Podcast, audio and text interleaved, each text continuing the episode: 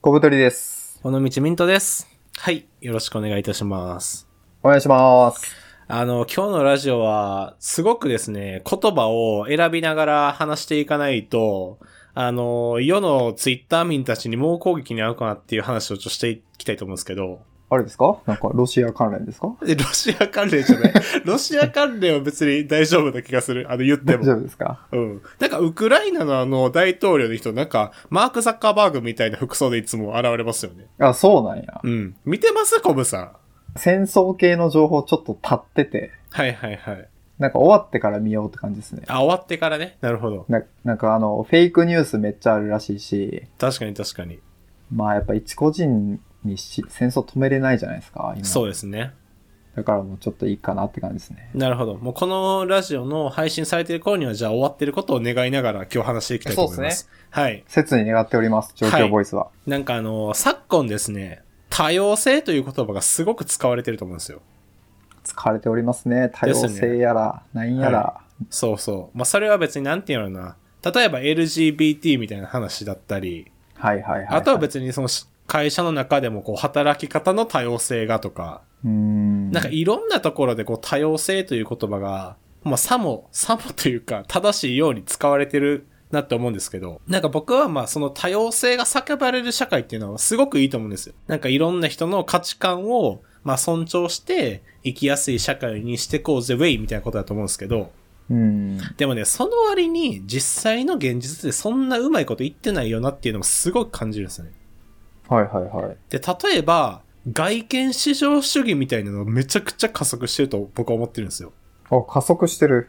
加速してるって思思わないですか逆に。加速っていうのはどういうことえっと、どんどん見た目がいい人が生きやすい世の中になってるなと思います。おーそれはなんかあれ ?SNS が進んでとか。そうそうそう。とか、あと今テレビに出てる人とかって、なんかあの、アイドルとかはわかりますよ。俳優さんとかうは。ん。でもなんか今、歌手とかも全員まあ見た目いいじゃないですか。ああ、確かにねう。ん。で、なんかバンドとかでも、ボーカル以外のなんかベースとかでもちょっとイケメンやったりするじゃないですか。いるね、結構。そうそう。だからなんかもうテレビとか見てても、なんかこう、言葉あれですけど、ぐちゃぐちゃの人がもういないわけじゃないですか。言葉が悪い わ、これ ぐちゃは。ぐちゃっていうか。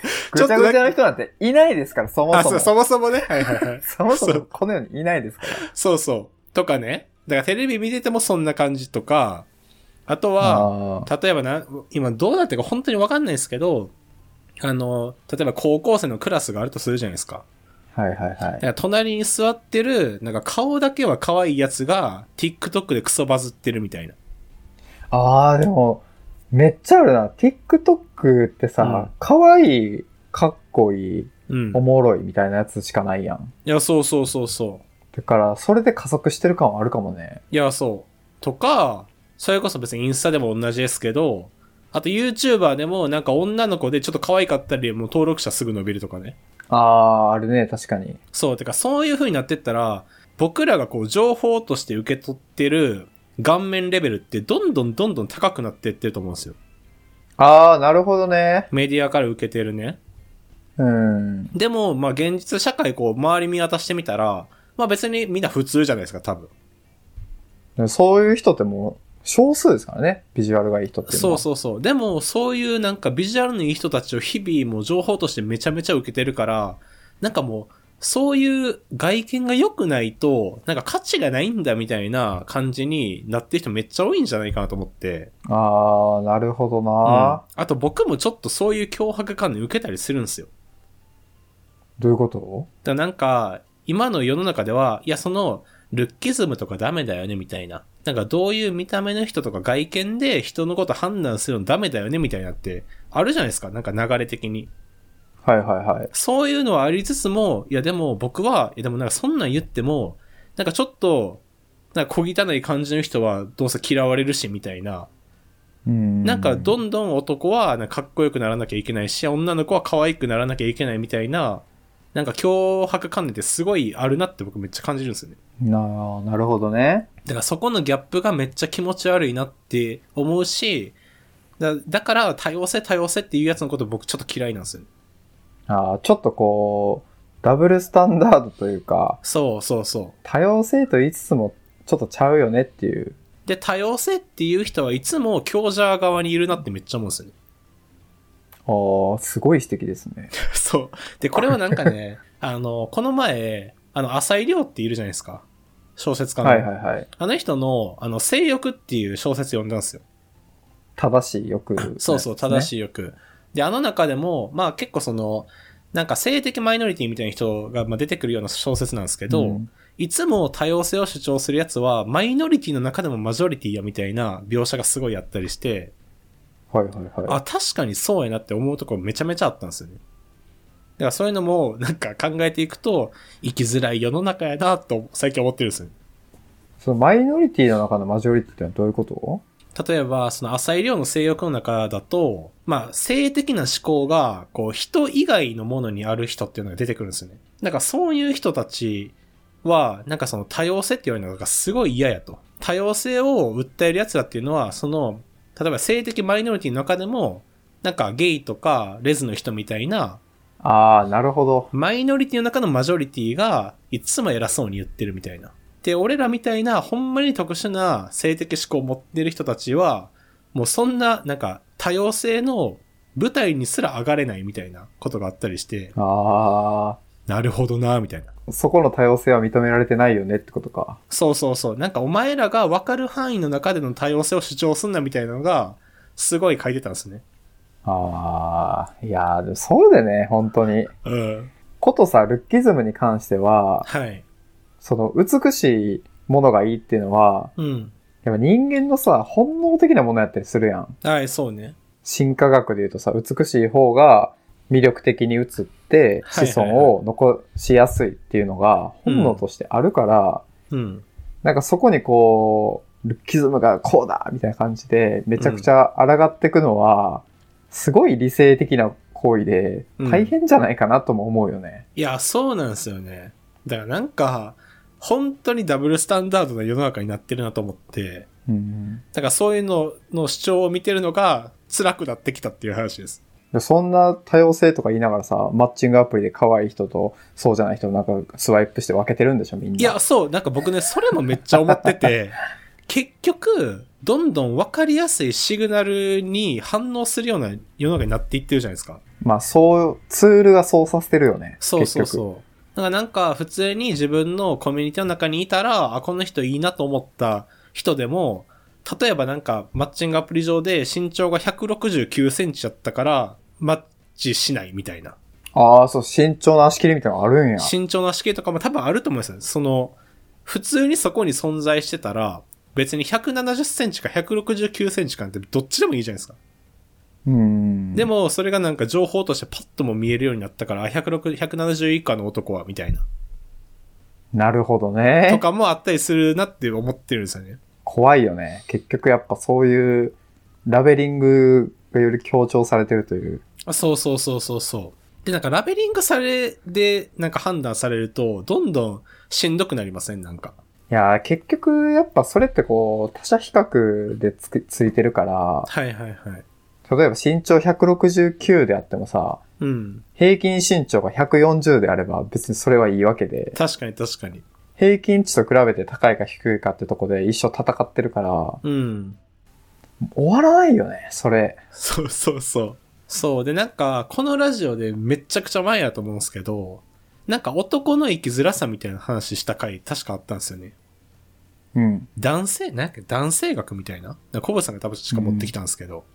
覚えてますちょっとね、まあ衝撃の事実を言うとしたら全く覚えてないですね。マジ結構いい話してました よ、その時。なんかそれでコブさんは、なんか女性の生きづらさみたいなのも言われるけど、なんか競争社会で、なんかラットレースやってる男も大変やんなみたいな話をしてて、あった、男はなんやかんやっぱ稼いでないと価値がないみたいな。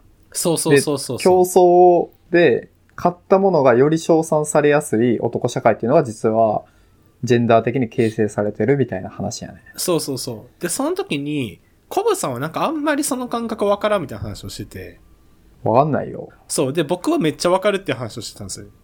うん。だからなんか、コブさんそういうなんか、生きづらさみたいな感じる瞬間とかあるんかなって普通思って。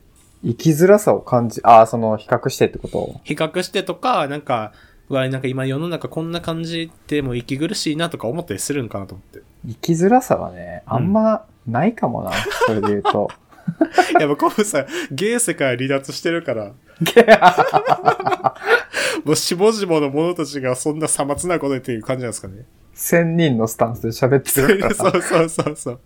生きづらさを感じたのは、うん。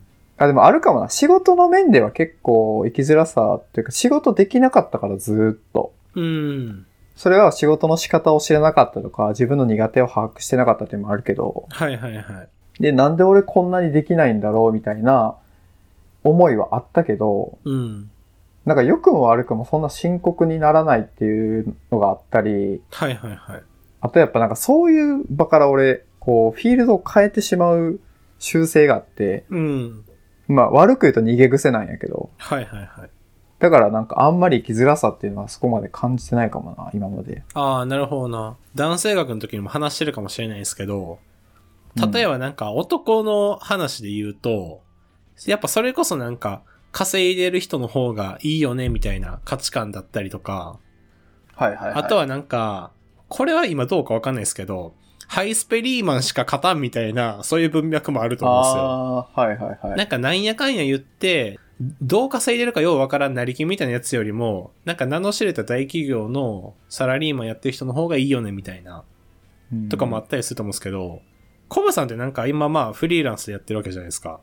うん。その辺のこう、なんていう、男性の中の争いみたいなとかってどうかん考えてるんですかまあお金があった方がいいなと思うけど、うん。お金を稼げば稼ぐほど人間の価値が良くなるっていうことに関しては、うん。まあちょっとよくわかんないかな。そうだとは思ってない。はいはいはいはい。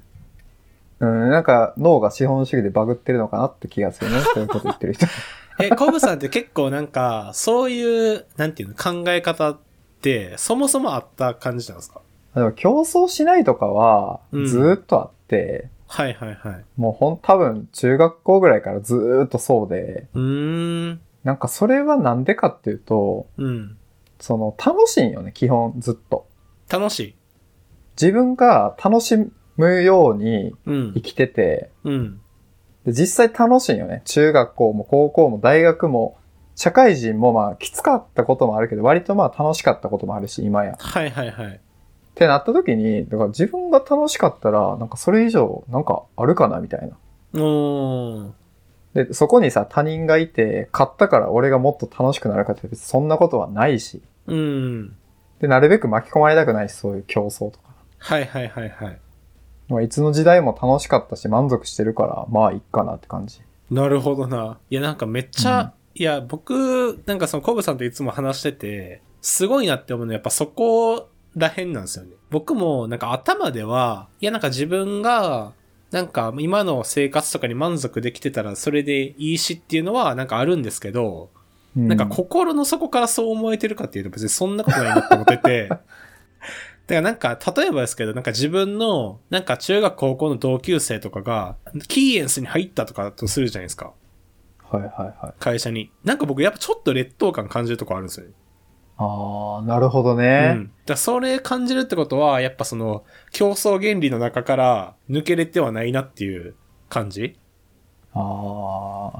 だからその辺、コブさん本当になさそうやなっていう感じがしてて。ゼロかって言われると、うん。なんかそんなことはないかもしれ例えばさ、ミントさんがさ、うん。今後何かしらノート書いてクソバズって作家デビューしましたとかってなった時に、あー。はいはい。ああー、俺も書いてたけど、なれなかったなっていう思いは少なからず出ると思うけど、うん。なんかだからってそれにこう、身を焦がれるかって言われたら、うん。まあそんなことはなさそうだなっていう感じもあるかな。なるほどな。いや、すごいな、それは。それはコブさん、このラジオの強みにしていった方がいいっすよ。どんな強み説明しづら。コブさんの相談コーナーとして、やっぱ企画立てはった方がいいっすよ、これは。 でも、回答全部決まってるからね、いや好きなのやればいいんじゃないですそかうそうね。そう、気にしなくていいですよ、みたい な。いまあいいんじゃないですかね。どうせ他人なんでね。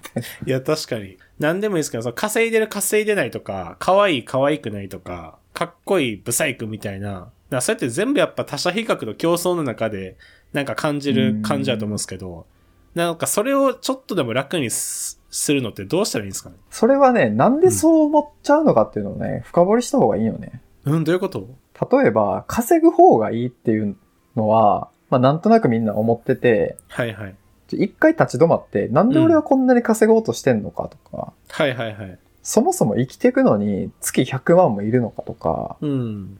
っていうのを紐解いていくと、あ、結局こういうのって誰かしらが作った理念とかルールであって、うん。自分は別にそれをチョイスしなくても生きていけるなみたいなことに気づけて、はいはいはなんかその一つ鎖が外れていくみたいな。い。なるほどね。で、みんなこうジャラジャラ巻きついてるから、うん。その鎖を外す行為が、俺の中では読書やったりするんよね。ああ、いろんな価値観をみたいな。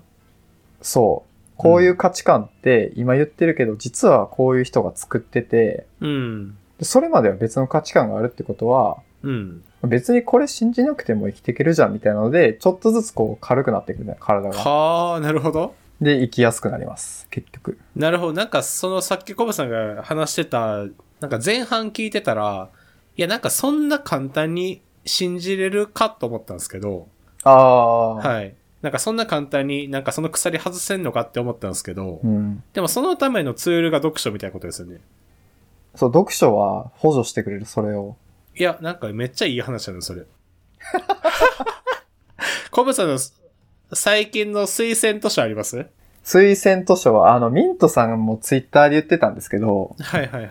あの、国用野外学習センターの、 ああの、人類文化学あ、ああ、ポッドキャストの、あの、うポッドキャストは、そういう意味ではいろんなこう、民族の話とか知れるんで、めっちゃいいですよ。はいはい、確かになんか文化人類学の、なんかね、あの、松村さんっていう人が多分ホストになって、うんなんか、毎回ね、その人類学者のいろんな人をゲストに呼んで、まあ、いろんなテーマについて話していくっていうポッドキャストがあるんですけど、うん。確かにあれいいですよね。さっき俺が言ったような、その常識を考えるとかっていう意味でもめちゃくちゃいいし、うん。テーマによって、この前だったらファッションデザイナーの人が出てきて、ああ、そうなんよ。服を着るってどういうことだろうみたいなのがあったんで、ミントさんとかでもめっちゃ好きだと思うんですけど、そういう話。ああ、いいっすね。僕も5回分ぐらいしか多分聞いてはないんですけど、うんなんか毎回、その、日本とは全然違う、どこの国それみたいなところの事例とか引っ張ってきて、で、そこではなんかお金の認識ってこういう感じなんですとかやっぱ喋ってるじゃないですか。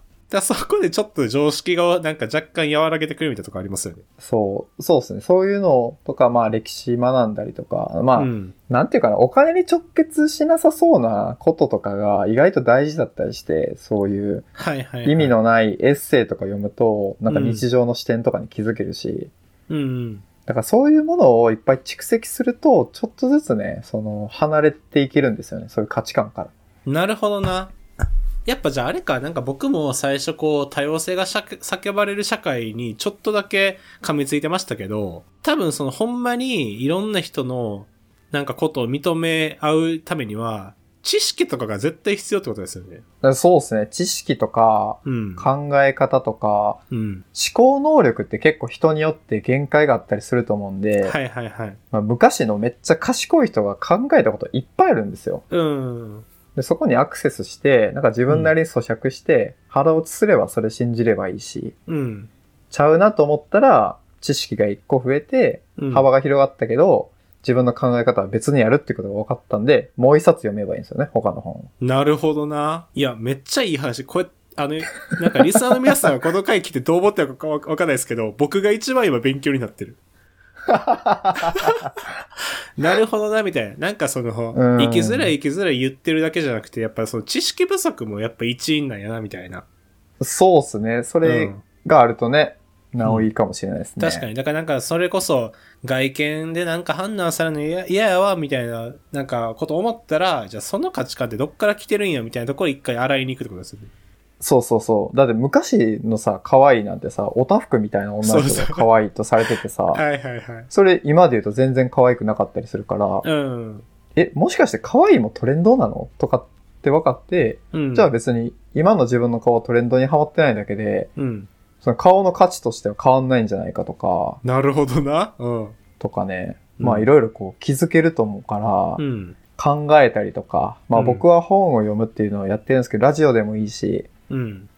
そういう直接的なことじゃない、一見無駄そうに見えることをいっぱいやってみるっていうのは割といいかもしれないですね。なるほど。いや、めちゃくちゃうん今いい話聞けまし た、僕。これ話し始めた時よりラジオ、なんかめちゃくちゃ今スッキリしました、僕は。ああ、よかったです。あの、最初結構ね、うんハードめなテーマだったん で、どうなるかと思いきや。いや、でもよか僕ったのです一つの鎖がこれで取れたかなと思いますので。ああ、いいですね。はいまあちょっとね、こういう、なんか有意義かわかんないですけど、ちょっとね、固めの話もね、たまにはぶっこんでやっていこうかなと思いますので、あの、はい僕たちに話してほしいテーマなどありましたら、概要欄のお便りフォームからどしどし送っていただければと思います。はい。ありはい。ではそんな感じで、ありがとうございました。がとうございました。